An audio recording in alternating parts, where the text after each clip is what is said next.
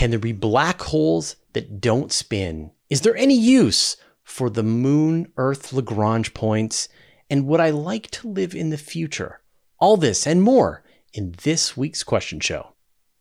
It's time for the Question Show. Your questions, my answers. Now, as always, wherever you are across my channel, if a question pops in your brain, just write it down in the chat in one of the comments, and I will gather a bunch of them up and I will answer them here. People ask me, like, what's the best place to do it? And they post that as a comment in the YouTube comments, and then I reply to them that that, that was the place and this was their chance. So yeah, just anywhere on any video, like I see them all in numerical order. So just go ahead and post a comment in, in any old video that you like, and I will see it. We do the show live every Monday at five p.m. Pacific time. So if you want to have the longer version of the show, it's about double the length, sometimes a little bit longer. And we do live questions. I do overtime, stick around longer. So you might have a lot more fun with that if you want to have the live experience. We do that every Monday at five p.m. Pacific time. All right, let's get into the questions. At disinclined to state nine four eight five. Hey Fraser, a thought occurs. If two black holes by an unimaginable fluke had precisely opposite spins and then they merged, would they cancel out? What would a black hole that doesn't spin be like and look like? Yeah, in theory, right? Like all black holes are spinning. And the spin is the angular momentum that's left over from when they were a star and all of the material that falls into the black hole, and it spins it up. And in many cases, it's spinning it up to a significant percentage of the speed of light. And that is just caused by the accumulated material that falls into the black hole. It, it adds to the spin. And so, yeah, if you had two black holes that merged with each other and they had precisely opposite spins, they would cancel out and you would be left with a black hole that isn't spinning. And, you know, this is like, from what I understand, when you take your advanced astrophysics degree, you learn about black holes. First, they start things a little easily and they say, like, let's just imagine that the black hole isn't spinning. And then you learn all these calculations based on a non-rotating black hole. And then they go, but really they're all rotating and life gets a lot more complicated. And the reason life gets a lot more complicated is because the black hole itself, well, all mass, but especially black holes, as they are rotating, they are frame dragging. They are pulling space and time around with them as they go. And what happens is that when you've got this accretion disk that forms around a black hole, if a black hole wasn't spinning, then actually matter would be able to fall into the black hole, into the event horizon sooner than one that is rotating. One that's rotating, of course, this matter is sort of pulled around, swirled around as it's frame dragging. It gets a lot closer to the black hole. And astronomers can actually calculate how fast the black hole is rotating and how much of a gap there is between the black hole event horizon and the beginning of the accretion disk. And they look for a very specific kind of X-ray radiation that's coming from this accretion disk. There's a very specific kind of wavelength of X-ray radiation that iron gives off as it's just about to die. And in a black hole that is actually rapidly rotating, the energy level is lower because it's actually gotten closer. So I guess it's kind of like stretched out, spread out the amount of time it's taking for that iron to go into the black hole. And with a fast rotating black hole, one of the things that you get is essentially the event horizon flattens out like an oblate spheroid. And the poles of the event horizon sort of come together and come together the faster this thing is spinning. But you can't actually reveal what's inside the black hole. There's like a limit. And so that's the idea of a naked singularity. So you can't get a naked singularity. But I can think of another situation where you might end up with a black hole that isn't rotating, and that is a pet black hole. That is if you've got some super advanced civilization has a giant Dyson sphere around a black hole, and they are dropping matter into the black hole to extract the energy. It's called the Penrose process, and it's essentially the one of the most efficient ways that you can gather energy in the universe. The black hole becomes a giant battery, and you are dropping material into the black hole. As this material gets broken up, part of it goes in, but part of it gets ejected, sort of as it's just about to arrive in the black hole. It actually gets ejected out into space. You capture the energy from that ejected material, and you are harnessing energy from the black hole. But every time you drop material into the black hole and you harvest some of this rotational energy, you are slowing down the black hole just a tiny little bit. And so over vast periods of time, as your civilization consumes an enormous amount of energy coming from the black hole, it will slow down and slow down and slow down. And eventually the black hole will stop spinning and you will no longer be able to extract any energy from it until you find ways to spin it back up again. You're going to have to go and find some galaxy to tear apart and feed into your supermassive black hole to spin it back up again so that you can then extract that rotational energy again. So that's what a black hole, if it didn't spin, would look like. Now, I'm sure you've noticed the codes that appeared over my shoulder as I was answering that first question. These are the ways for you to vote, to let us know which of the questions you thought was the best one. And I'll admit, I was super surprised this week. So the winner was Naboo. Cliff Cottrell asked what would happen if time stopped. I think it was Cliff's daughter asking this fiendish question, and I gave my best shot at answering it, and I was impressed. That's the one that everybody liked the best. So congratulations to Cliff and your daughter. That was a great question. And uh, so once again, go ahead and just type in the name of the Star Wars planet that you like the question best, and we'll gather up all of the votes and we'll let you know which one won next week. Derivius two thousand twelve. Hey Fraser, when do you think we'll see the first person born in outer space or Mars, assuming it's possible? Surely that would be a pivotal moment in human history. I have no idea when we're going to see the first human being born in outer space or on some other world. And to be honest, we have no idea if it's safe. In fact, we have ideas that it's not safe. Definitely not in microgravity. We don't know if it's feasible for a fetus to gestate on the moon or whether it's possible for them to be on Mars. On the moon, it's one-sixth gravity. On Mars, it's one-third Earth gravity. And of course, in just in space itself, there's effectively no gravity. And we don't know, but there have been some research papers that have looked into what would the potential impact be. How does gravity play a role in the gestation of a human fetus? And there was a paper that I looked at back from two thousand five, and they talked about the various health implications that would happen to a fetus in microgravity. And so one of the things that you don't realize is that a fetus inside the womb for the for the first part of the gestation is essentially floating in fluid and really doesn't experience a lot of gravity, although they experience some gravity on their internal organs.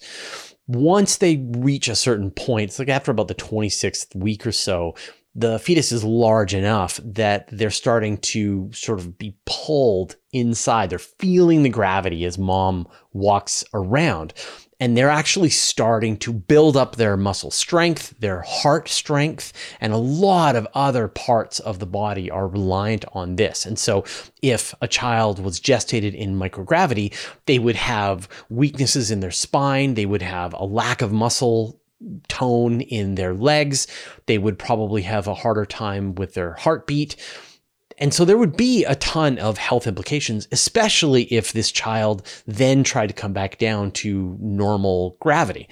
And like, it doesn't sound like it's ethical to put a human being through this, right? Mommy and daddy wanted to live in space, and so you have to use a wheelchair now if you want to live on Earth.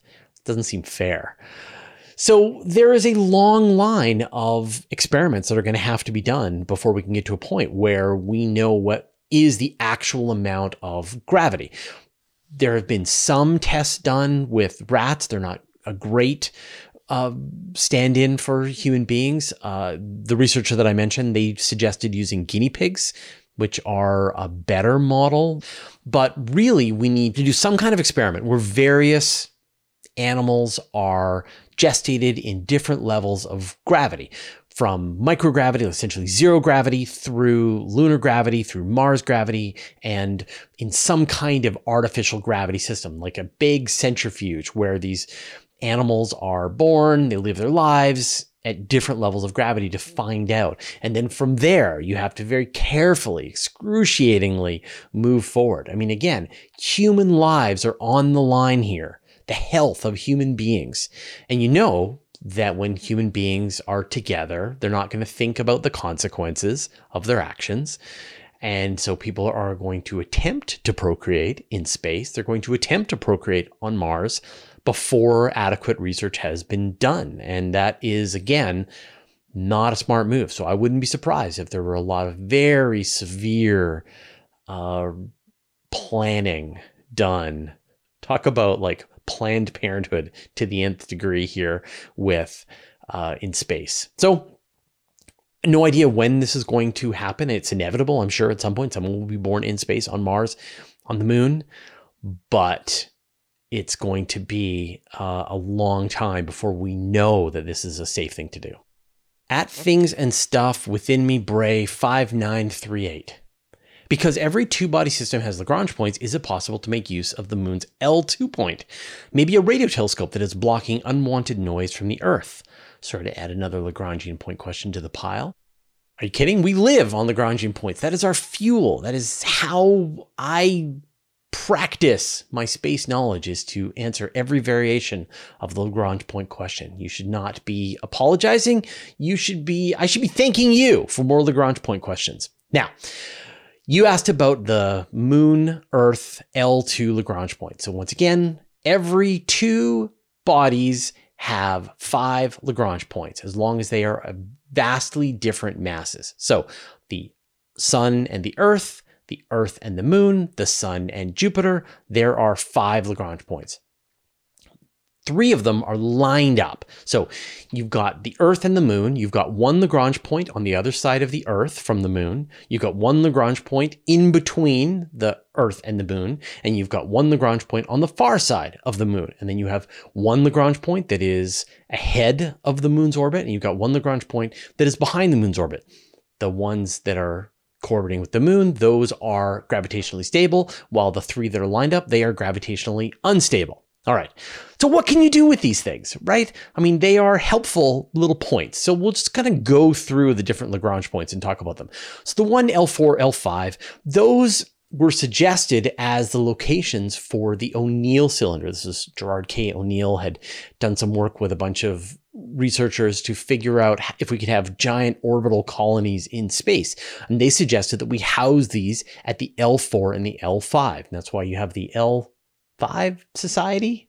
Uh, and so you would be able to have this giant space station that is gravitationally stable. It's not going to drift out of the point, and it's going to be up at the Lagrange point. It's got a nice view of the Earth, got a nice view of the moon, and it's a good stepping off point to go farther out into the solar system. It's not going to crash into the moon, and yet it's still going to continue to orbit around the Earth. The L two point, this is the one that's on the far side of the moon. And what this is good for, as you said, It, one thing you could do is you could put a radio telescope on the far side of the moon, the Lagrange point. It would be blocked by the electromagnetic radiation of the Earth, and so you would have a pristine view of the cosmos. But the Lagrange points aren't stable, and they're not actually points. They're more like blobs, because when you think about it, you've got the, the gravity of the Earth, the gravity of the moon, you've got the gravity of the sun, you've got the gravity of the planets. Things are moving around in this region. And so you wouldn't be perfectly stable on the far side, so that the moon is always blocking your view of the Earth. The better way to do that is actually just put your telescope on the moon, on the far side, and then you know that it's going to be blocked. But what L two works well for is as a relay point. So you can put a spacecraft out at the L two point, and it can relay communications from the far side of the moon. So if you've got that big radio telescope you've put on the far side of the moon, it can relay all its communications up to the L two point and then back to Earth. And actually the Chinese did something with this as part of their Chang'e mission. They had this relay spacecraft that was on the far side of the moon, and it was able to transmit information from the Chang'e four, which was at the moon's south pole and wasn't visible from the Earth. And so it was transmitting up to this point and then coming back to Earth, which was pretty cool. L one, which is in between the Earth and the moon, it's a great halfway point between the Earth and the moon. It's not actually physically halfway, but it is gravitationally halfway. And so if you want to have a way station, if you want to have a train station to go to the moon, you fly up to the L one point, and then you transfer over into another spacecraft, and then you fly down to the moon. And so it's a good use for that. There aren't a lot of uses for L three. This is the one that's on the other side of the Earth from the moon. But there's one idea that I really like, and that is you could create a giant equilateral triangle. So if you go to the L four point, the L five point, and the L three point, these form a giant triangle that is the size of the orbit of the moon. And you put a radio telescope at each one of these points. You can keep them roughly equivalent to each other to maintain this giant triangle, and you've built an enormous radio interferometer, or a gravitational wave observatory, or a visible light observatory. That would be tough. And so if you think the Event Horizon Telescope is powerful, imagine an interferometer that is five hundred thousand kilometers across. That would be really cool. So I'm sure in the coming decades, centuries, we will think of all kinds of uses for the Lagrange points between the Earth and the Moon. They will end up being very famous, very popular places to put spacecraft. At Matthew Stevens nine five seven nine. Is it possible that a captured planet could lurk in the Oort cloud? Also, could we determine this mathematically? It is possible that a planet could be captured in the Oort cloud. It's probable that this kind of thing happens or has happened in the past. The, when you've got two giant planetary systems moving past each other, the amount of energy that it takes for something right at the very outer limits of the gravitational well to fall into the gravitational well of another star is, is probably not a lot. And so it's likely that there are objects here in the solar system that were captured from other star systems. But we know with almost certainty that there isn't anything out there. And that's because astronomers have looked. There's a telescope several years ago called NASA's Wide Field Infrared Survey Explorer, or WISE. And its job was to search the sky in infrared, looking for brown dwarfs and large planets in the outer solar system, as well as other things as well. And it was then retasked after it was finished to look for asteroids here in the solar system. And it was so powerful and so capable that it was able to detect any object that was Jupiter-sized out to about twenty thousand astronomical units, which is about zero point three of a light year. And it didn't see any. And it could also find something the size of, say, Uranus or Neptune out to a distance of about two thousand astronomical units, and it didn't. Now, the Oort cloud is gigantic. You know, I mentioned that it could see out to twenty thousand astronomical units. The Oort cloud is fifty thousand astronomical units, which is more than a light year. Like, it's on its way out to Alpha Centauri. That's how big the Oort cloud is. And so there could absolutely be a planet that is the size of Jupiter, that is forty thousand astronomical units away from the sun, that is orbiting within the Oort cloud, and WISE wasn't able to see it. But if it's any closer than about twenty thousand astronomical units, WISE couldn't see it. And so Planet Nine, you know, this mysterious object that's proposed to be out in the Kuiper belt somewhere, that is influencing the orbits of other objects in the Kuiper belt, it has to be a certain size. Like, it can't be the size of Uranus or Neptune and be within a distance of two thousand astronomical units. It can't be something that is the size of Saturn or Jupiter and be within twenty thousand astronomical units. It has to be something that is either the size of Uranus and Neptune and farther than two thousand A U, or something that is smaller, like maybe the size of Mars, and it's only a couple of hundred A U. So the kinds of parameter space that whatever it is that is causing this gravitational interaction in the Kuiper belt, it's sort of constrained by what WISE was able to survey. And of course, if something does turn up, then say the James Webb Space Telescope would be the perfect machine to go searching for it. Tesla Ranger, what is your opinion of the dark forest hypothesis? I've done this question in the past. And so if you do a search on my channel for dark forest, you will find my answer to that question. And so the answer I'm going to give now is roughly the same as the question answer that I gave before, but I've got some new thinking on the matter. The dark forest theory, this was put out in one of the books, part of the Three Body Trilogy by uh, Liu Shishin, which is about that there are lots of intelligent civilizations in the Milky Way, but they keep quiet because they don't want to be murdered by another star system. And so as long as you don't pop your head up, then no one's going to try to take you out. And that theory, I don't really buy it. And that's because there are many ways for us to see other civilizations out there across the Milky Way. We can detect now the atmospheres of other planets thanks to James Webb. I mean, can you imagine what kind of telescope we'll have in a hundred years from now, a thousand years from now, ten thousand years from now? We will have telescopes capable of examining the atmospheres, looking at the landscapes, the mountains, the forests, the trees, the cities on other planets around us. And so if you really wanted to hide, you'd have to live on a planet that has no life, and you'd have to hide underground, and you have to make every effort to hide your existence to the universe. And I it's just like, that just sounds hard, right? So it's not about people transmitting a message out like, oh, we shouldn't communicate.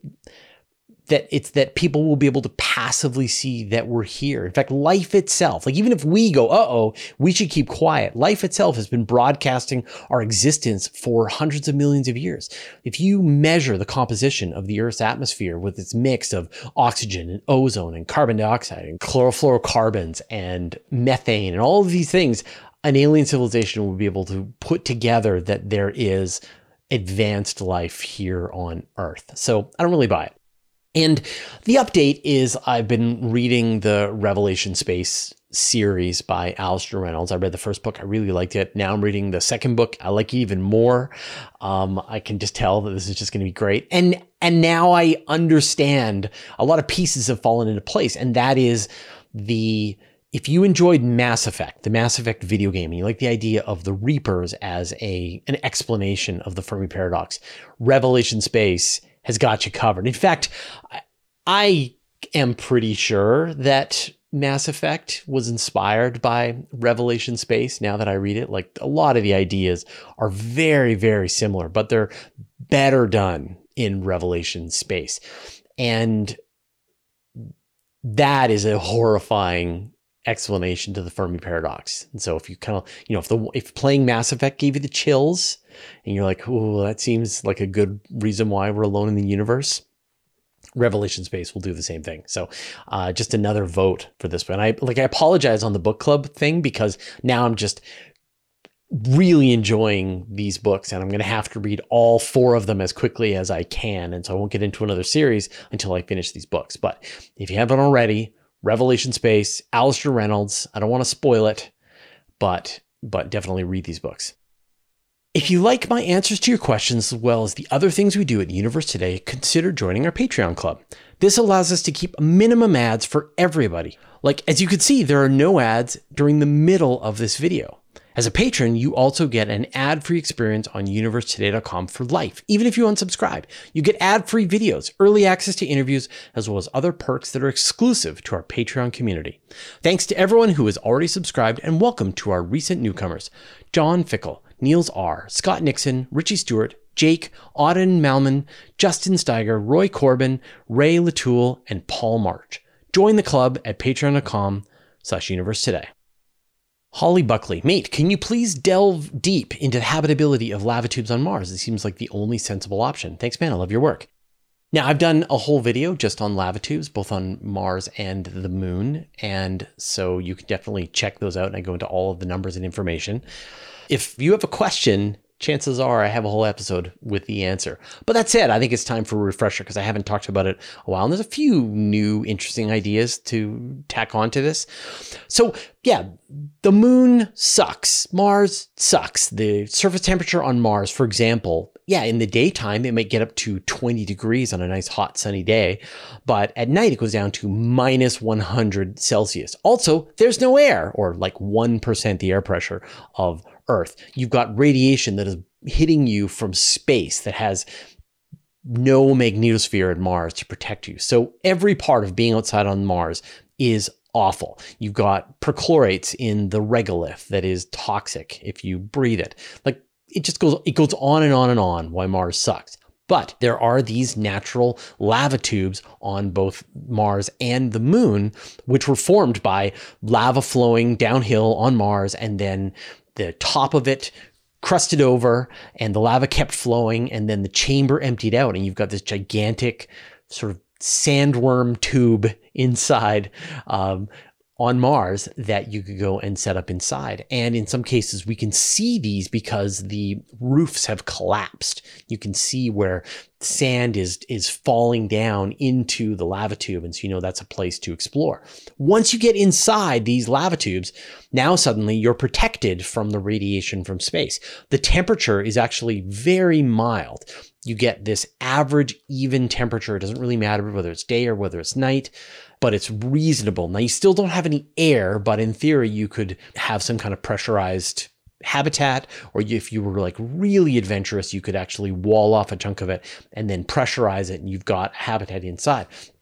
On Mars, the lava tubes are bigger than they can be on Earth, and the ones on the moon are ludicrously big. You can have lava tubes that are a kilometer high.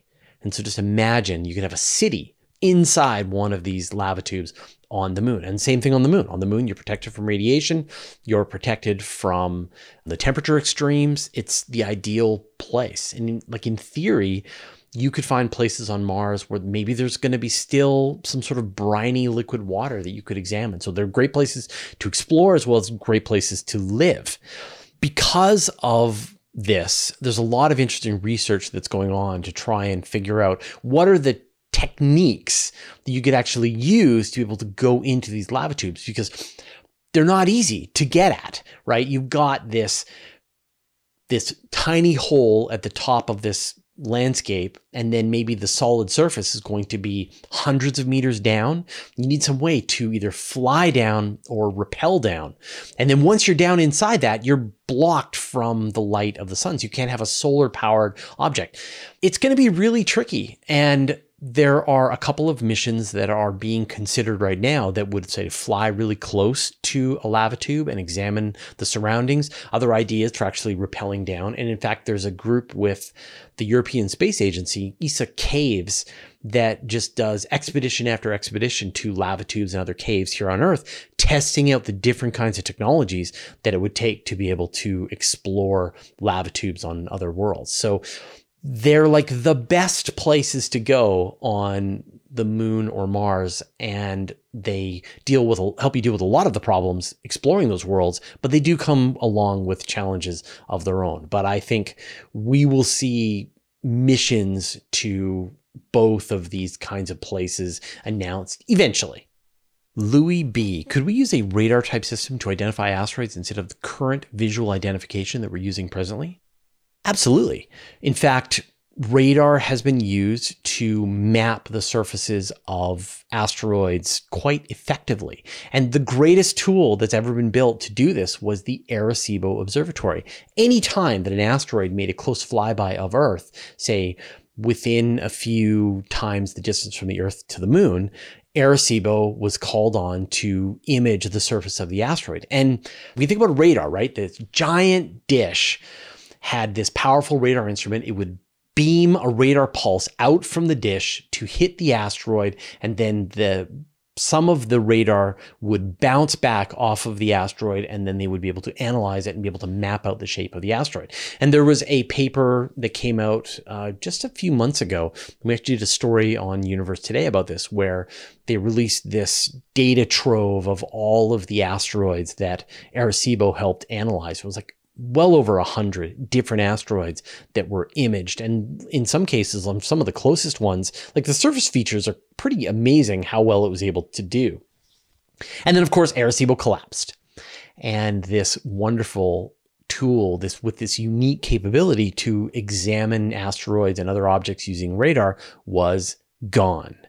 But just in the last couple of weeks, they brought online a new radar instrument on the Green Bank Observatory. And this is one of the largest steerable observatories in the world. And now it has its own version. Now, it's not as powerful as the one in Arecibo, but because it's very steerable, you can point it at many different targets and it's going to have its place. And in fact, we saw this really cool radar image that came from the Green Bank Observatory imaging the moon in radar, and it looks like a photograph of the moon, but it's actually mapping the surface features in radar. So radar is a very powerful tool, a great way to image. And of course, the best thing to do is to send a spacecraft with a radar instrument on board to an orbit an asteroid, and then map that asteroid out to incredible resolution. So Robert Allen, could a series of starships with built-in telescopes that could land for equipment updates make up for Starlink blocking telescopes on the ground? Like, could space telescopes make up for telescopes on the ground? Sure. Um, yeah, yeah, absolutely. If, if Elon Musk wanted to launch a space telescope to replace the functionality of every single telescope on Earth, they could pull that off, I guess. But the cost would be prohibitive, and there are a lot of things that are lost from having ground telescopes. Like, the nice thing with a ground telescope is that you can breathe when you walk up to it and you check it out, that you can pull apart some of the instrumentation, you can replace it, swap in other things, you can do tests. There are a lot of interesting observations that are very well made with ground-based telescopes. Space telescopes are better. Like, there's no telescope that is improved by having to go through the Earth's atmosphere, but it's just that space telescopes are so much more complicated, so much more fragile, so much more distant, that they're so much more expensive, that you can get a lot of your observing done with a ground-based telescope before you have to go to a space-based telescope. And the problem is, is that Starlink and uh, these other mega constellations are going to be causing this just increasing friction. Friction is the way I like to describe this, that that before you had pristine skies, that any place you wanted to point your telescope at, you were able to see with the best possibility that you could with your telescope. And now, every now and then, you're going to have a satellite pass through the object that you're attempting to observe. And then not only that, but you actually have this diffuse sky glow that's coming from all of the satellites that is starting to brighten the sky everywhere on Earth. And so all telescopes are getting measurably worse just by the amount of, of satellites that are out there. But there are ways to mitigate this, right? The best thing is to provide telemetry data. I just did this great interview uh, with Morbi Jha talking about how with carefully planned orbits and with really good telemetry information, satellite operators and astronomers can work together almost perfectly, so that the satellites are going places where they're not going to impact the observatories. The observatories are notified when the satellites are going to be flying overhead, and so they just time their observations. So right now, it's just the Wild West. People are launching satellites whenever and wherever they want, as long as they get the permission from their government. They send up their satellites, and astronomers are having to deal with this. And boy, wouldn't it be lovely if SpaceX and other billionaires supplied scientists with an unlimited amount of observatories for them to carry out their observations, but they won't. Come on. So here we are in this world where the world is getting access to high-speed communication, which is amazing. And I think one of the most important accomplishments for humanity is that we get all human beings connected via the internet to each other, to communicate, to learn, to bank, to do commerce, everything. And so that's amazing. And the downside, the price that we are paying right now, is a loss of the sky. And it doesn't have to be that way. There could have been ways to come to some kind of agreement, but it's not going to happen right now. Who knows? Maybe later on we'll get regulation. But it, we just, like, we see this again and again, right? It's the tragedy of the commons. What are the real costs of launching a satellite? They're not just flying your satellite into space. There are externalities that you need to factor in, like the retrieval cost, right? If you're going to launch your satellite with a giant booster and the booster is going to fall back to Earth, it's going to hit some random place on Earth and spread uh, various toxic gases, you have to clean that up. You can't just leave that on the ground or in the ocean. You have to clean it up. And so if we consider the externalities of, like, almost everything that we do, right? The decrease of soil, the, the greenhouse gas emissions, the destruction of the ozone layer, deforestation, all of these are done because we don't consider, we don't price in the externalities. And if we did, then various actions would be cheaper, others would be more expensive, and we would have a system of commerce that would match the true cost of doing things. Oh Chen Zizhao why NASA never shows us the craft traveling in the space. I know it's dark, but closing to planets, for example, it will be possible to see things clearly. I'm not sure what you're wanting. So, like, you can go outside right now, and with a good app, you can time when the International Space Station is going to fly overhead. And you can walk outside, you can look up, and right on time, this gigantic space station flies overhead. It is the brightest object in the sky after the moon and the sun. It's as bright as the planet Venus, and you can set your watch to it when it flies overhead. And with a good pair of binoculars or a small telescope, you can actually see the shape of the International Space Station just with your own eyes. Like, you're looking through binoculars, you're looking at the station, and you see it. It's possible. But that's not all. You go to a, a website like Heavens Above, and you can track all the satellites, all of the spacecraft that are out there. You can watch, for example, when a Dragon spaceship is launched to the International Space Station, and you can see the space station fly overhead. And then you can see the other little dot of the spacecraft that's getting closer and closer and closer. And if you're in the right part on Earth, when the docking happens, you can actually see these dock together, or the Soyuz or whatever.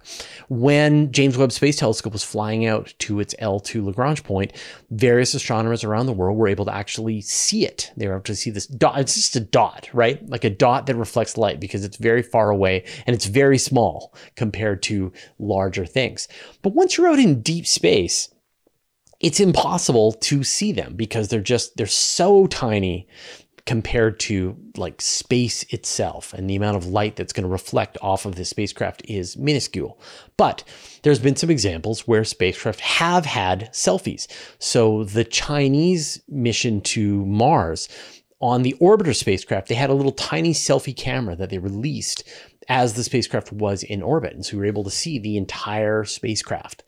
And then down on the surface of Mars, the Zhurong rover, it placed a selfie camera on the surface of Mars, then it backed away and it took a picture of itself. Of course, during the Apollo landings, as the spacecraft were taking off from the surface of the moon, they had an automated camera that sat on the moon and tilted up and watched as the Apollo lunar ascent module took off. We got some examples of landings on Mars. So for example, when NASA's Perseverance or Curiosity rover were landing on the surface of Mars, the Mars Reconnaissance Orbiter was flying directly overhead and is able to watch these spacecraft as they landed on Mars, is able to see the parachutes, and has been able to see the rovers from space. When the Lunar Reconnaissance Orbiter went to the moon, it was able to see the Apollo landing sites from orbit of the moon, is able to see the footprints of the astronauts walking around. So nobody shows images of spacecraft in flight because you would need to send the cameraman along with the spacecraft to take your video. And that's really tricky. So you just get the images from the spacecraft of what it's seeing. And if you're lucky, like say with the Artemis mission, there was a lot of cameras on board.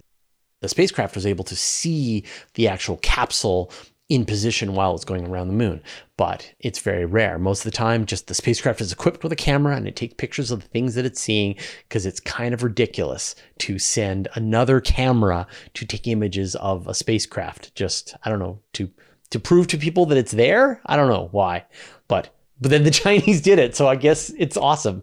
There you go. J M Melanson, if you could step into a time slowing machine, would you want to fast forward to the future? Yeah. Yes, I want to see the future badly. I really want to know what happens.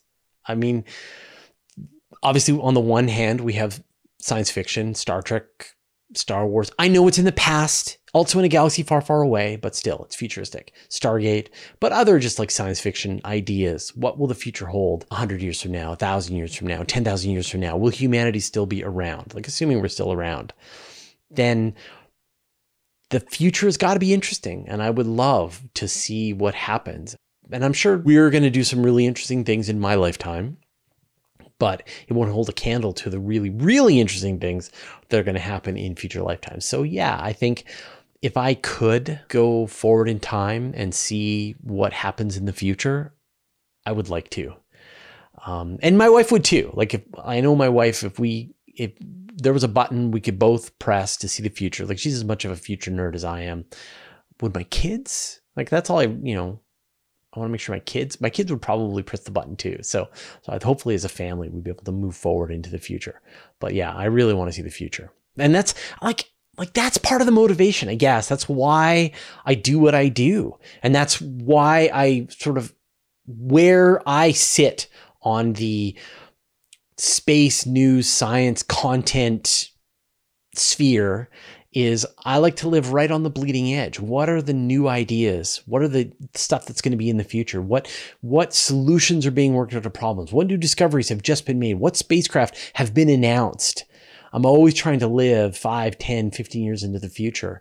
And it's, you know, for the amount of time that I've been doing this, right? Closing in on twenty-five years now, I've been able to go through the entire cycle. Like I remember when New Horizons launched and I was thinking, boy, it'd be so cool that in ten years from now, we will see pictures of Pluto. And yet I was able to go through the entire process, reporting on every, on the trials and tribulations of the spacecraft. And finally it reached Pluto and we saw those pictures and then it reached another object. So I have no regrets, but I would love to see the future. All right, those are all the questions that we had this week. Thank you, everyone who joined both live, but also asked questions in the YouTube comments. Remember, we do this show live every Monday at five p.m. Pacific time. So if you want to have the longer episode experience, come join us live. And don't forget to vote for the question that you thought was the best. We'll see you next week. If you want to stay on top of all the important space news, join my weekly email newsletter. I send it out every Friday to more than sixty thousand people. I write every word, there are no ads, and it's absolutely free. Subscribe at universe today dot com slash newsletter. You can also subscribe to the Universe Today podcast. There you can find an audio version of all of our news, interviews, and Q and A's, as well as exclusive content. Subscribe at universe today dot com slash podcast or search for Universe Today on Apple Podcasts, Spotify, or wherever you get your podcasts. A huge thanks to everyone who supports us on Patreon and helps us stay independent. Thanks to all the interplanetary researchers, the interstellar adventurers, and the galaxy wanderers. And a special thanks to Tim Whalen, Dave Varobioff, Josh Schultz, and Androm Gross, who support us at the Master of the Universe level. All your support means the universe to us.